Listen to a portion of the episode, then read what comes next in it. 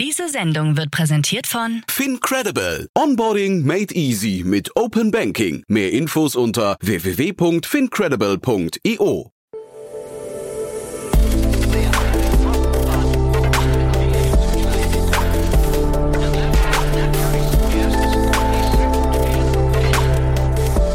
Startup Insider Daily.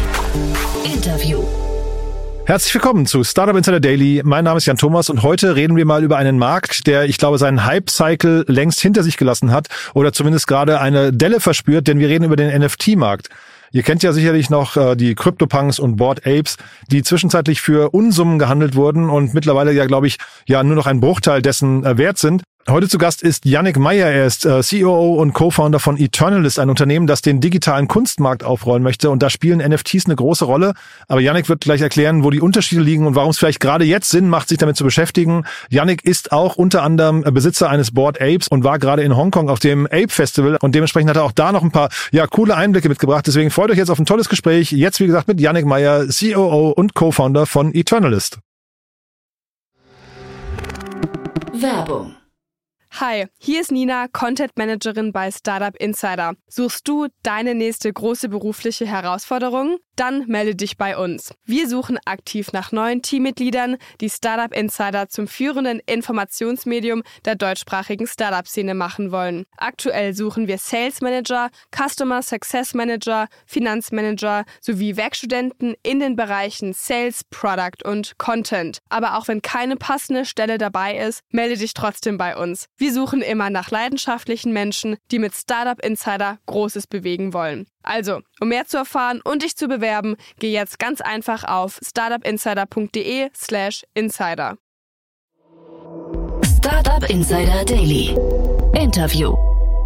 Cool, ja, ich freue mich. Yannick Meyer ist hier, Co-Founder und COO von Eternalist. Hallo Yannick. Hallo Jan, freut mich, dass ich hier bei euch sein darf. Ich bin Ja. sehr gespannt. Ja, ich bin auch sehr gespannt. Ist ja ein, ein äh, sagen wir, extrem, ähm, ja, ich würde mal sagen, es war ein gehyptes Thema, in dem du dich bewegst. Und jetzt findet es vielleicht so seine Seriosität, ne? So kann man es fast sagen. Definitiv. Also es ist ultra spannend, was sich da alles tut und ja, wie du sagst, jetzt kommt auch so ein bisschen die Seriosität rein, weil jetzt nicht nur die ganzen Marktschreier unterwegs sind, sondern halt auch mal wirklich die Diskussionen stattfinden, die sich nicht nur um den Preis drehen, sondern einfach auch bisschen, wo man sich fundamental über den Wert, die Vision und die These unterhalten kann. Genau, wir sprechen, sagen wir, zum Teil jetzt über NFTs, wir sprechen aber über digitale Kunst vor allem, ne? Genau, exakt. Ja. Führ uns doch mal durch, äh, was Eternalist macht. Also wir sind im Prinzip Eternalist. Ich bin einer der drei Gründer und wir haben es uns zur Aufgabe gemacht, den digitalen Kunstmarkt einfach zugänglich zu machen.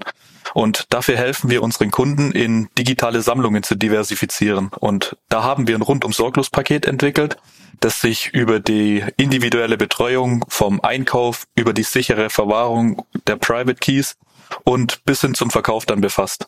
Und ja, wir sind schon relativ früh in Krypto eingestiegen und haben dadurch den einen oder anderen Marktzyklus mitgenommen und auch ziemlich viel im NFT-Space miterlebt. Miterlebt und du hast mir im Vorgespräch auch gesagt, du hast sogar selbst, äh, also wir, wir müssen ja ein bisschen drüber reden, auch NFTs ähm, haben ja jetzt, wie gesagt, auch so eine, so eine Hypewelle hinter sich und da haben, glaube ich, sehr viele Leute Geld verdient, aber auch viele Leute Geld verloren.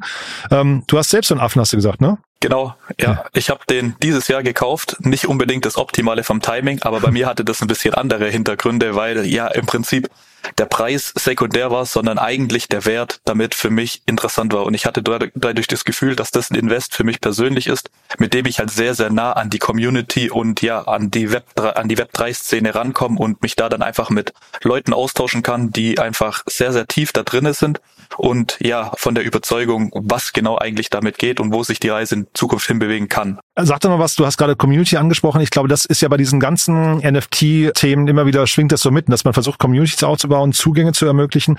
Und bei dir, du warst jetzt, glaube ich, gerade sogar auf dem Ape Festival, ne? Genau, ich war auf dem Ape Fest in Hongkong und ja, das ist auch dann von den von Yuga Labs, also von den Herausgebern von den Apes organisiert und es war einfach unfassbar spannend, das dann mal so aus nächster Nähe zu erleben, weil da waren auch sehr, sehr viele Ape-Holder aus Deutschland da und sich einfach dann mit denen mal auszutauschen, was denen ihre Gedanken sind, wie die das sehen. Und vor allem, wie du es vorhin auch angesprochen hast, dass jetzt gerade ähm, nicht so der Hype ist, sondern das mehr zur Seriosität kommt, waren es halt auch äh, extrem interessante Gespräche, warum die drin sind, wie die sich engagieren, was so die nächsten Steps über die Zukunft sind, weil NFTs sind ja auch noch relativ jung und da herrscht halt in den Medien ein relativ ähm, ja polarisierendes Bild in die eine oder in die andere Richtung. Mhm. Und deswegen ist halt sehr, sehr spannend, diese ganzen Sachen zu verfolgen. Lass uns trotzdem mal kurz nochmal über dieses Fest sprechen. Ähm, ich finde das ja hochinteressant. Da, da waren also jetzt Leute aus der ganzen Welt dort, die solche Affen besitzen. Ähm, ich hätte jetzt gedacht, dass die Stimmung eigentlich eher am Boden sein muss. Du hast ja gerade auch selbst gesagt, das Timing war nicht optimal, aber vielleicht ist es dann für viele auch verschmerzbar.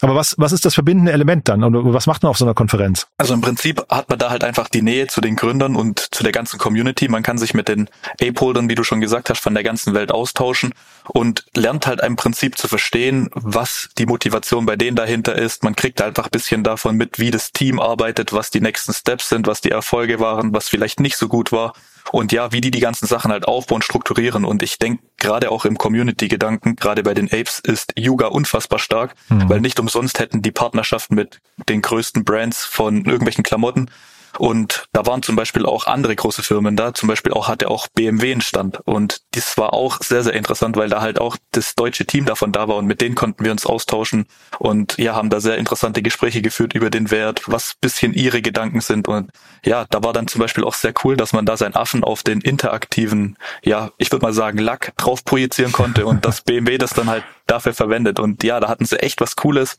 das dann ein Highlight war, wo jeder Affe dann so draufgeflogen ist, wo man sich da verifizieren musste kurz dargestellt und ja, das war für jeden ein ja, einzigartiges Erlebnis. Und sag mal für die Affenbesitzer oder auch für BMW, was ist der Business Case dahinter oder ist das einfach für Leute, die, weiß nicht, viel Zeit, viel Geld haben und mal nach Hongkong wollten? also der Business Case ist natürlich wie bei den ganzen Sachen auch das Netzwerken. Ähm, es gibt ja auch viele Porsche oder Lambo ähm, Besitzer, die jetzt auch wegen den ganzen Events dahin geht, weil man sich mhm. da halt einfach mit Gleichgesinnten austauscht. Und ich denke auch mal bei BMW ähm, war es halt auch ein bisschen, dass die A potenzielle Zielgruppe darin sehen, weil wie du es vorhin gesagt hast, einige Leute haben viel Geld verdient, andere haben halt auch einiges verloren und ähm, das ist potenziell eine interessante Käuferschicht für die und auch ein bisschen um das ja Digitale da voranzutreiben und was Yuga extrem gut macht oder schafft, dass die für die einzelnen Community-Mitglieder die Möglichkeit bieten, dass man sich da selber was darauf aufbauen kann und gerade das ist für BMW halt dann auch spannend, weil die halt eine extreme Stickiness geschaffen haben in dem Ökosystem und ja, einmal BMW-Kunde, immer BMW-Kunde ist da, denke ich mal, das Ziel dann. Lass mal über Eternals sprechen ähm, und vielleicht zumindest mal die Brücke schlagen. Was macht ihr jetzt anders? Ne? Weil äh, es gibt ja auch so Plattformen wie OpenSea und so weiter, denen geht's eigentlich gerade nicht so richtig gut. Euch gibt's aber jetzt quasi, ihr seid jetzt genau reingestartet in so eine Zeit, wo der Markt eigentlich schon abgeebbt war, ne? Genau, ähm, das war im Prinzip wir sind damit reingestartet, dass wir uns eigentlich schon früh mit den ganzen ICOs 2017 im Dreiergespann ausgetauscht haben, analysiert haben und einfach das verfolgt haben vom unternehmerischen Aspekt was sich daraus ergibt, was die Startups für Ideen und Visionen verfolgen. Und Sag vielleicht mal ganz kurz ICO nochmal für die, die es nicht kennen, äh, Initial Coin Offering, glaube ich, ne? Genau, das waren die Initial Coin Offerings, die 2017 relativ groß waren und da wurde im Prinzip ähnlich zur Dotcom-Blase alles gehypt, was halt ein neues Projekt war, wo noch fundamental wenig da war und relativ viel für Marketing ausgegeben wurde und geliefert musste erst später werden. Also was sich jetzt halt durch die komplette ähm, Zinspolitik geändert hat, dass die ganzen Risikokapitalgeber erstmal konservativer sind. Damals war halt der wilde Westen und ja, man hat auf jedes Pferd gesetzt und jedes Pferd ist im Prinzip gerannt. Und da hatten wir uns dann halt schon damit beschäftigt, was sind die Thesen dahinter, das Fundamentale. Und so kamen wir dann später auch zu NFTs und haben genauso darüber geredet. Und für uns war halt schon relativ früh klar, dass NFTs ähm, eigentlich alles sein können. Und es eher eine Technologieplattform ist, auf der verschiedene Use Cases entstehen können. Und wir haben uns halt für den Use Case digitale Kunst entschieden, weil unserer Meinung nach ist das in dem Space, in dem wilden Westen eigentlich das risikoärmste. Und wir helfen halt unseren Kunden dabei, digitale Kunstsammlungen zu erstellen. Sag mal genau, was es ist, weil das ist ja ganz spannend. Ihr seht das ja als Assetklasse, ne? Genau, ja, wir sehen das als Assetklasse. Ähm, Im Prinzip ist eine digitale Kunstsammlung, kann man sich ähnlich vorstellen wie jetzt eine Sammlung im traditionellen von ähm, irgendwelche Fotografien, wo man halt von verschiedenen Künstlern, Fotografen sich einfach ähm, diversifiziertes Portfolio aufbaut nicht unbedingt mit dem Ziel, jetzt die hundertfache Rendite zu machen, sondern einfach sich ähm, absichern will gegen jetzt Inflation oder sonstige Sachen. Und in unsicheren Zeiten wird halt auch traditionelle Kunst öfter mal als ähm, Wertspeicher oder als sicherer Hafen neben Gold angesehen. Und mhm. wir glauben halt einfach davon, dass in dem wilden Westen der digitalen Assets digitale Kunst einen interessanten Platz finden kann und das einfach zu einem diversifizierten Portfolio, wenn man schon Krypto rein hat, auch dazu gehört, weil ähm, die grundsätzliche These dahinter ist, dass Kunst immer die Zeit repräsentiert, in der sie geschaffen wird. Und wenn man das jetzt mal von Anfang der Zeit zurückdenkt, ähm, es hat bei der Höhlenmalerei angefangen, bis hin zu Vasen und Skulpturen im antiken Rom oder Gemälden wie der Mona Lisa oder im, in der Neuzeit wie jetzt der Fotografie. Und gerade haben wir halt so einen Switch, dass das Leben immer digitaler wird. Und wenn die Kunst immer die Zeit repräsentiert, in der sie geschaffen wird, ist es für uns eigentlich auch im Umkehrschluss so, dass digitale Kunst im digitalen Raum ihren Platz finden wird. Hm, ja, finde ich spannend. Ich habe hier in Berlin vor einem Jahr war das, glaube ich, Refik Anadol die Ausstellung gesehen. Ähm, wirklich spektakulär. Ich glaube, er ist jetzt mittlerweile im Museum of äh, Modern Art oder sowas gelandet. Aber auf jeden Fall, wer das mal sehen kann, großartig. Da bleibt man wirklich stundenlang vor dem, also ich weiß gar nicht, Gemälde oder Installationen, kann man es glaube ich nennen, äh, stehen. Äh, und dann gab es jetzt diesen bekannten Fall auch mit Beeple, ne, der glaube ich so 70 Millionen hatte die die Kunst gekostet. Das heißt, digitale Kunst wird schon sehr sehr präsent, ne? Genau. Also zum einen sehr gut mit dem Refik Anadol, einer der digitalen Kunstpioniere, der im Prinzip schon recht früh angefangen hat mit digitaler Kunst, bevor es NFTs und sonstige Sachen gegeben mhm. hat. Bloß im Prinzip war es halt einfach so, dass ähm, digitale Kunst, Computerkunst das Problem hatte, dass man einfach einen USB-Stick übergeben hat und dann konnte man nicht 100% nachweisen, wer war der Herausgeber, welche Hände ging es davor und wer ist jetzt eigentlich der Besitzer davon. Ist es eigentlich ein Original, ne, letztendlich? Ist, genau. Ja. Und NFTs sind halt dann im Prinzip die Möglichkeit in der jetzigen Zeit ähm, als Zertifikat digitale Vermögenswende oder Kunst auf der Blockchain nachvollziehbar, mhm. einsehbar und transparent zu machen. Mhm. Genau, NFTs, äh, letztendlich darin liegt ja auch ein digitaler Vertrag, wenn man so möchte, ne? oder ist ein programmierbarer Vertrag und der kann eben, weil du gerade Blockchain sagtest, eben auch eine Zertifizierung haben, ne? Genau, exakt und das ist ja das Coole. Im Prinzip sind die jetzt das erste Mal relativ einfach austauschbar. Austauschbar, aber da, da, fäälschungssicher. Handelbar. Ja, handelbar, ja, genau, ja, genau, handelbar, genau, über mhm. Plattformen wie OpenSea zum Beispiel. Und jetzt euer Modell, sag mal was zu eurem Geschäftsmodell, weil ich hatte jetzt gelesen, vielleicht äh, kannst du da auch mal was zu sagen, dass ihr jetzt mit SAP auch eine Kooperation habt, da gibt's glaube ich eine Ausstellung, ne? Ja, genau, das sind nicht direkt wir, sondern Partner von uns, das Flux-Kollektiv. Das ah, ja. hat im, die haben im Prinzip die Ausstellung bei SAP kuratiert und wir waren dann dort auch vor Ort und es war sehr interessant da zu sehen, weil da waren dann digitale Künstler ausgestellt und die ist immer noch kostenlos offen und da kann man dann einfach mal hingehen und sich da ähm, im Prinzip ein Bild davon machen. Jetzt denkt man sich, digitale Kunst ansehen, ja, die wird dann da auf verschiedenen Displays äh, dargestellt. Dann trotzdem mal die Brücke zu euch. Wie verdient man jetzt Geld? Also äh, ich nehme mal an, ihr macht das jetzt nicht als ähm, sein rein karitatives Projekt, ne, sondern ihr habt wahrscheinlich auch einen Business Case dahinter, ne? Also im Prinzip erstellen wir digitale Sammlungen für unsere Kunden. Da kommen dann Leute zu uns, die gerne einfach in digitale Kunst diversifizieren müssten. Wir wollten das am Anfang eigentlich nur für uns selber machen, aber haben dann mit vielen Leuten über unsere These geredet. Und die haben uns dann gefragt, wie sie mitpartizipieren können. Und dann haben wir unseren Case überlegt, indem wir ähm, kuratierte Portfolios erstellen, sprich, der Kunde kommt zu uns, wir reden darüber, wie er genau in den digitalen Markt einsteigen möchte und wir helfen ihm dabei, welche NFTs dafür interessant sein können und wie er sich dann um alle Steps mit der sicheren Verwahrung und so kümmern kann. Und wir im Prinzip, ja, verdienen dann einfach eine Fee wie ein traditioneller Kunsthändler oder Kunstvermittler. Wir kennen hier, ich glaube in Berlin Timeless zum Beispiel, ne? Also es gibt so auch einige Unternehmen, die machen so Tokenisierung oder was nicht, ja im Prinzip sind das so dann Aufteilen von unter anderem eben auch Kunst in, ich weiß nicht, 100 Anteilsscheine oder sowas. Sind das auch Dinge, die ihr macht oder ist es bei euch dann wirklich immer so der 1 zu 1 Besitz hinterher? Genau, wir haben uns auf den 1 zu 1 Besitz geeinigt, weil unserer Meinung nach da die Rechtslage deutlich einfacher Hand zu haben ist, weil mhm. alles, was man tokenisiert, kann im Prinzip unter einer gewissen Anzahl, wenn das jetzt nicht einzigartig identifizierbar sein kann, als Security gewertet werden und und wenn es als Security ist, hat man die Prospektpflicht und die ganzen Sachen. Und deswegen nehmen wir immer einzelne Assets, die der Kunde dann im Gesamten besitzt. Ihr macht das seit August letzten Jahres, hat es mir im Vorgespräch erzählt. Wo steht ihr jetzt gerade? Also ähm, sag mal von der Marktdurchdringung seid ihr schon und ich habe gar nicht gesehen, habt ihr eine Finanzierungsrunde abgeschlossen oder macht ihr das aus eigenem Cash? Also wir sind im Prinzip äh, komplett gebootstrapped und wir haben jetzt ungefähr so eine Million Assets under Management, also nicht Assets under Management, sondern eine Million in digitale Kunst geonboardet. Und mhm. ja, es war relativ wenig Interesse für den allgemeinen NFT-Markt, weil ja Hype raus war. Aber mhm. unserer Meinung nach ist das halt einfach jetzt gerade das, wo sich die Spreu vom Weizen trennt, wo man halt wirklich die Recherche machen kann und einfach die Metriken vom traditionellen Kunstmarkt, was macht einen Künstler erfolgreich, auf diesen Space umlegen kann, weil da zählen halt doch andere Kriterien, wie zum Beispiel, dass der Künstler auf verschiedenen Kontinenten gehandelt wird, dass der nicht nur wegen dem schnellen Geld drinne ist, sondern dass er versucht, mit jedem Euro, den er einnimmt, auch einen Teil an seine Community zurückzugeben und Wert zu generieren. Und das sind halt einfach die Sachen, weil die meisten, die wegen dem schnellen Geld waren, sind auch jetzt wieder gegangen, weil es das aktuell nicht mehr zu holen gibt. Und jetzt ist halt die Zeit für die Bilder sozusagen. ja, cool. Aber ist das dann so ein Marathon? Ich, nur weil du gerade sagst, ihr guckt so, ihr vergleicht die Metriken vom normalen Kunstmarkt. Auf was guckt ihr denn jetzt gerade, um euch dann auch so, äh, weiß nicht, tagtäglich zu motivieren? Weil sag mal, so ein rücklaufender Markt insgesamt ist, hat ja auch seine Tücken, ne? Ja, definitiv. Also im Prinzip sind wir fundamental davon überzeugt, dass die Parameter gegeben sind, dass die Welt immer digitaler wird. Dass jeder Mensch mehr Zeit vor dem Device und allem drum und dran verbringt.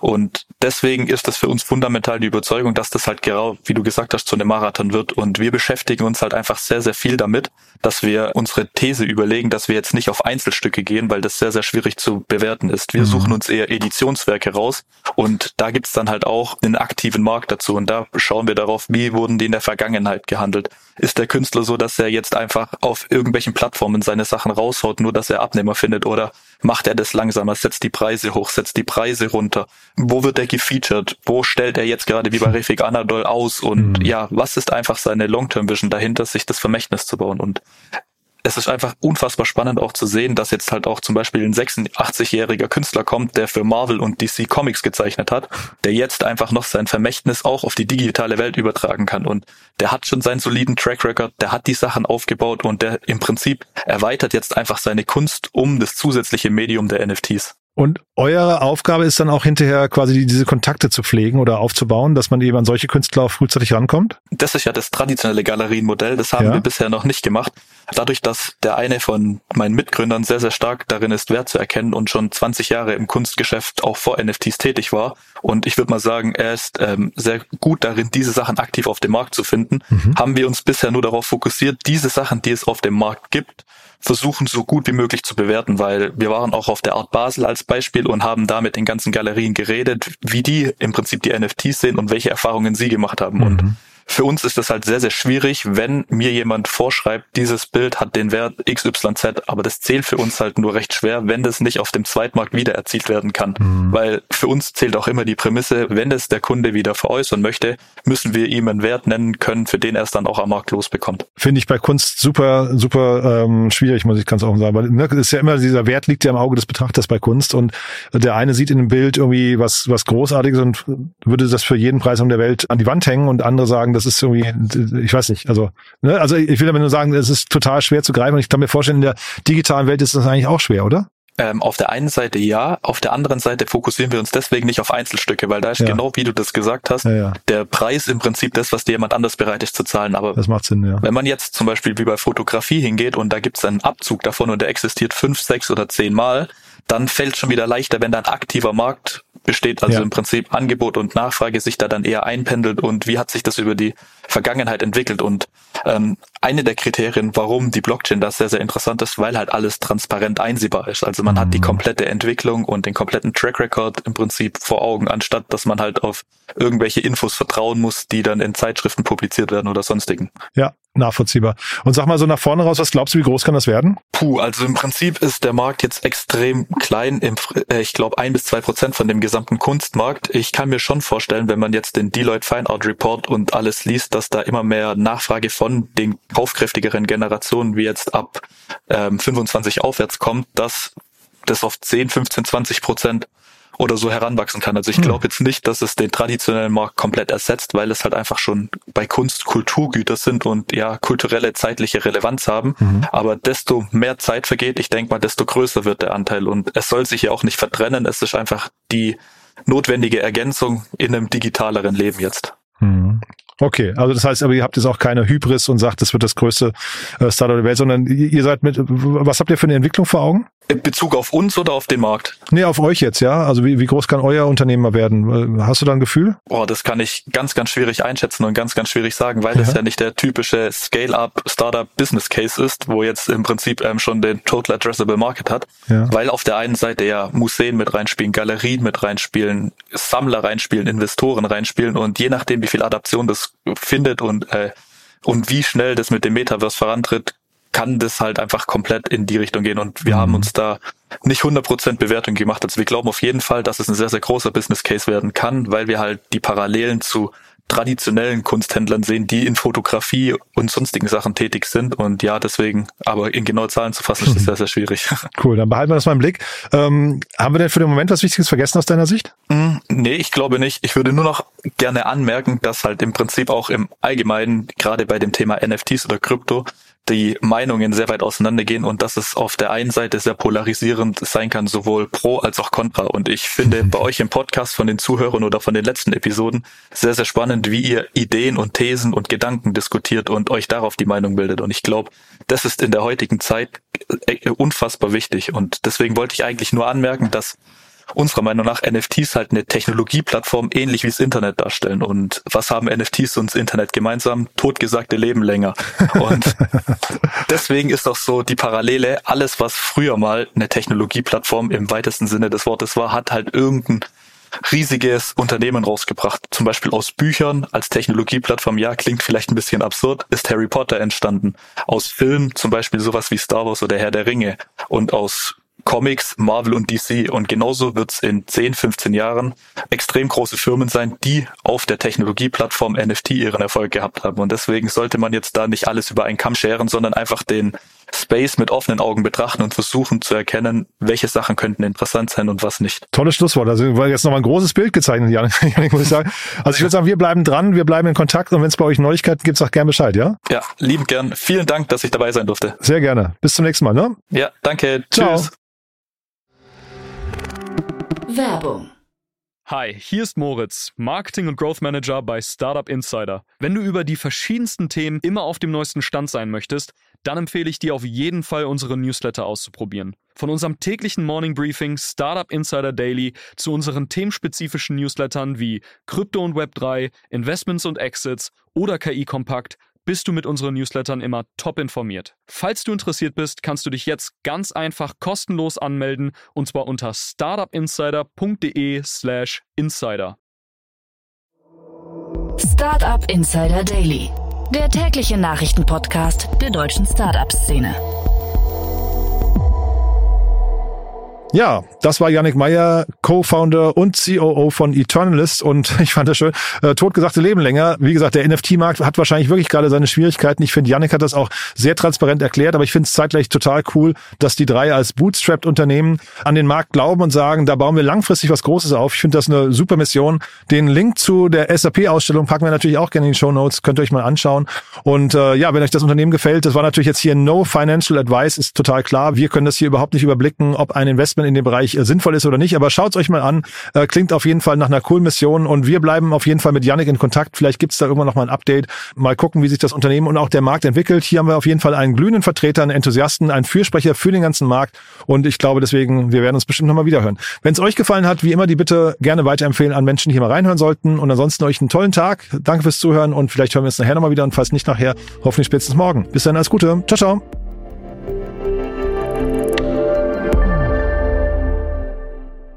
Diese Sendung wurde präsentiert von Fincredible. Onboarding made easy mit Open Banking. Mehr Infos unter www.fincredible.io.